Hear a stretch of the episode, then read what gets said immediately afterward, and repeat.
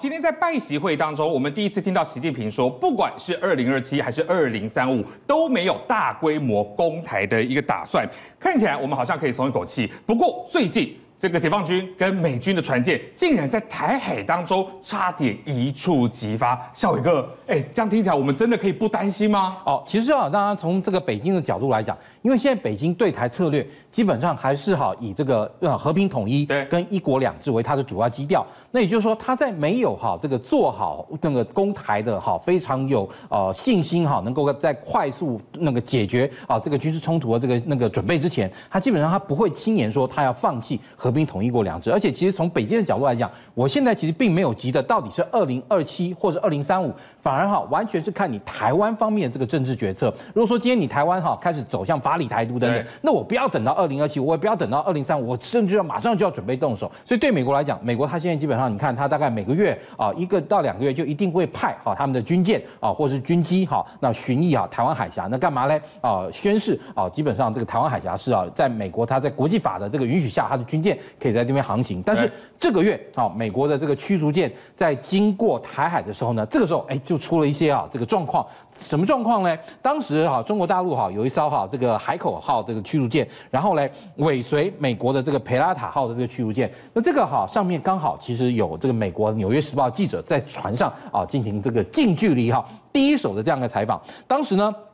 两艘船在海峡并行的时候呢，那那个海口号就说：“这是中国海军一七一舰，你们的直升机不断接近我方，我们提醒你们的直升机保持在十里的安全距离。”其实啊，那当时以这个呃在海峡上航行呢来说的话，那美军的直升机有可能啊就是近距离去观察大陆的这个军舰。对，那这个时候呢，其实啊，培拉塔号就说：“我们完全符合国际法，而且充分顾及其他船舰，意思就是说我们的直升机不会碍到你啦。然后你那个没事的话，对不对？也不要啊那个说我们的这个直升机影响到你的这个海，对对对对的。哎，但是啊，那个海口号。”他马上就说呢，他说第二那个他其实啊这两艘军舰其实还是非常靠近哦美国的这个军舰哦。那但后来哈，其实以这个那个那个培拉塔号，它航行到一个这个那个那个就检查点之后呢，他决定转向之后，当他转向，哎，突然发现大陆的这艘海口舰跟另外一艘啊这个零五四的这个巡防舰还一路跟在后面哦，跟在后面干嘛？持续观察他们是不是离开啊？哦，这个那个中国大陆所宣称的台海这个水域。对，那其实。以美国来讲，美国哈，它近来也不断的在这个区域里面啊啊进行哈，它这个在区里面跟日本哈还有周边国家这个联合训练。例如说，在十一月六号那天，十一月六号，美国海军啊，它其实很难得的两个航空母舰的这个打击群在海上交汇了。因为以美国海军来讲，美国海军现役啊有大概十一艘航空母舰，但实际上真正能够随时出海作战大概九到八艘。对，所以啊，太平洋、大西洋大概各三到四艘。也就是说，哎，如果今天你能够在这个大太平洋上突然有两艘哈美国的航空母舰。能够哈，这个在航行上能够哦聚到一起的时候，他们就会做一系列的哈那个两个航空母舰的这个组合训练。而且这一次的演习啊，其实还蛮重要，干嘛嘞？就是啊卡尔文森号跟哈常驻日本的雷根号跟日本的海上自卫队的啊进行一个联合演练。就除了我们刚刚讲这两个航空母舰之外，还有日本的海上自卫队一起参加哈这个啊他们这次的这个海上自卫队联合训练演那个演练。那也就是十月六号在台湾的东部菲律宾海，然后拍下这个照片。那当然除了我们刚刚讲到。航空母舰持续的这个巡弋啊，这个西太平洋地区之外，那这个时候呢，其实美国哈，它也这个地方派了第二个滨海作战团哦。因为其实以美国来说，美国它哈陆战队是在它这个区域之内啊，哦执行它在陆上任务中非常重要这个角色。以那个美国在整个太平洋战区来讲，其实啊它的陆军力量相对来说不大，有一个第二十五轻步兵师，然后两个旅哈在阿拉斯加，然后两个。一个两个营啊，在阿拉斯加两个营啊，在这个夏威夷。那主要真正啊，在那个太平洋地区负责地面作战，还是以美军陆战队为主。过去美国其实已经啊，第一个也就是海陆那个滨海作战团，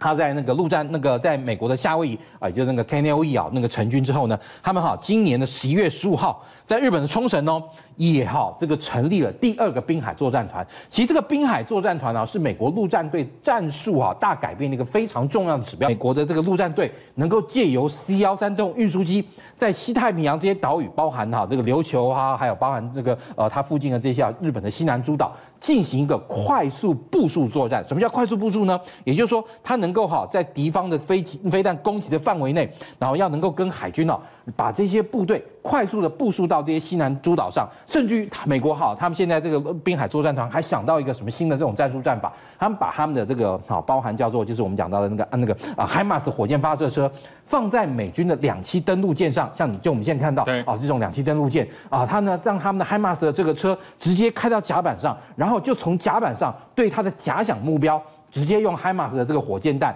或者是啊，他们叫做那个精准打击飞弹，或者是 ATACMS 这种那个到那个炮兵战术飞弹等等，对他们需要攻击目标进行打击。那如果这边岛屿有遭到好第三国武力抢夺的时候，那这时候美国就要协助日本把这些好岛屿抢回来，而且把部队啊要能够用快进快出的方式，然后来部署跟好这个呃能够跟区域的这个好国家合作。所以你看，加强日本西南诸岛的防卫这个部分来说，就是要防止大陆地区在这个地方如果要对台动武的时候，它让大陆没有办法运用到日本的西南诸岛。好，其实今天有除了在台海议题上面当中，还有另外一个讨论的重点，就是以色列跟哈马斯的冲突。那最近我们可以看到，以色列其实在精准打击能力大幅的提升，所以现在彭博就爆料，现在其实美国已经悄悄给了以色列很多很多的。这种先进的弹药，而且呢，在接下来他们也希望说，在几周之内战争就可以结束。听说以色列还有很厉害的 AI 武器也要投入实战。好，对，其实以对啊、呃、美国来说啊，美国对这个以色列这个支援啊，往往是啊这个呃非常的这个尽力的。那像在这次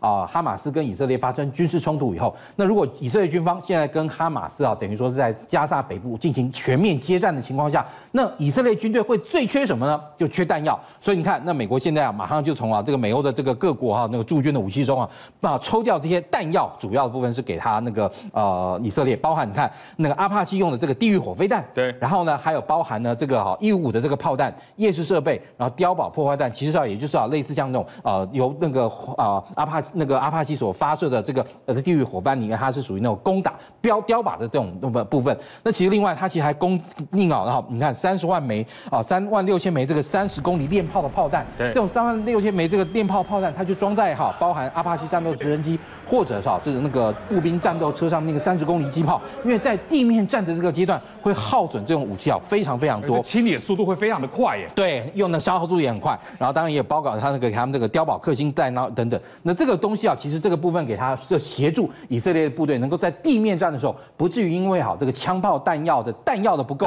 而导致就说攻势都有顿挫。而且其实以色列自己本身啊，他们这个军队来说，他们也是属于一个高。高科技的这个军队，哦，他们怎么说呢？你看，他们啊，其实以色列，我们我们之前就跟大家讲过，以色列军队是这个地球上最早运用啊这种无人机啊，在战场上进行侦查。对，那他们现在无人机啊，也都已经开发到进入叫做侦查跟打击、侦打一体的这样一个阶段。那这时候，它这种无人机好放出去以后啊，其实呢，它就会利用啊这个啊无人机哈，它本身会有一个叫做光电感测头。这个光电感测头其实它会有两个设备，一个叫做 E 那个 EOIR。什么叫 EOIR 呢？就是电子光学。还有呢，红外线，那东西看下去、扫下去以后，他就会去扫哈，这个重点在哪边？然后比如说有看到人的话，而且以色列啊，因为毕竟啊，加萨它这个长期哈，它这个控制这个地区，所以哈，在这个加萨地区所有活动的这些啊，巴勒斯坦人基本上啊，以色列人其实都有建立这种所谓的影像口卡哦。什么叫影像口卡呢？就是今天啊啊，你某人哈那个照片啊被以色列拍了以后，那他就会啊去依照他这个人的这个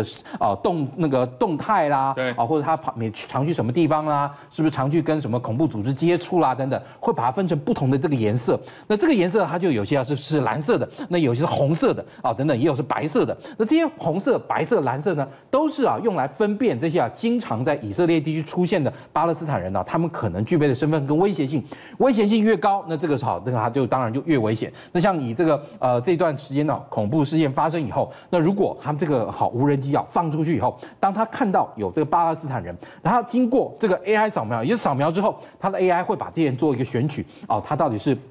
红的还是蓝的？还是白的，还是安全的。那这个时候，你看，就借由这样的一个影片啊，你看它前面就有一个相机镜头。哎，如果确定这个家伙是一个危险分子，对不对？Hostile 敌人，然后那个，而且呢，这个时候呢，Fireman 有有有有带军火的，哎，又有军火。那这个时候，你这个无人的这个无人机啊，就要马上对它进行啊这个制裁跟哈压制。那这个时候呢，你看，其实无人机啊，因为他们这种无人机，其实说真的都非常安静，在电场上啊，那在电那个战场上嗡嗡嗡飞啊，声音非常小。那它，你看，我们刚刚讲，就它透过这样一个呃影像侦测，然后呢。AI 分辨，然后呢，整个过程之中啊，都在非常快的时间之内做完。为什么？因为它有大的这个数据库，可以迅速的去处理这些问题。而且以色列这个 AI 部队，就说他们我们刚刚讲，就长期哈对这些巴勒斯坦人呢进行这样一个我们刚刚讲影像口卡的建立之后呢，这个时候你看，像甚至于哈巴那个呃呃以色列他们的这个马卡巴这个主战车，现在他们甚至于这个主战车上面也换了这个新的哈这种叫遥控武器战。为什么？如果我们战车在开在路上跟这个地面部队进行地面作战接触的时候，